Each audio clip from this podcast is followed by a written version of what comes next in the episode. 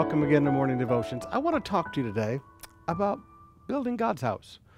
Something that we're very all attuned to these days as we are rebuilding main campus. We call it Remain. But I want to remind you that building God's house has never, ever been an easy thing. This is why most churches would rather rent. Putting down and building an altar for God in the earth, a permanent altar for God in the earth, is one of the hardest things any congregation will ever do. Now, I want you to notice a group of people in the book of Ezra, chapter 4, verse 4.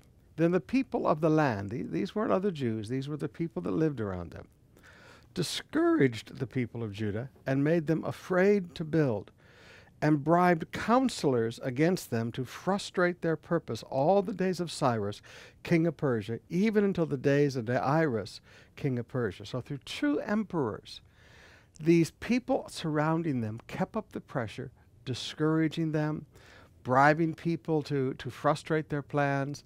Now, brothers and sisters, the devil doesn't want God's house to be built.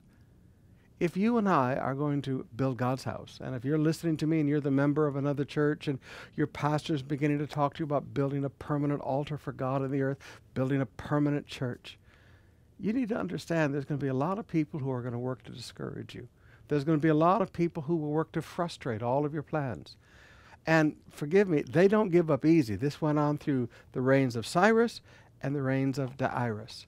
And really, when they got to King Artaxerxes in verse 7, they told all kinds of lies and completely shut down the building project until the next transition of power took place in the Babylonian Empire. And the next king said, No, this is something that started in Cyrus and we need to do. And even made these people who hurt them actually pay to build the building. So d- don't get too upset about this stuff.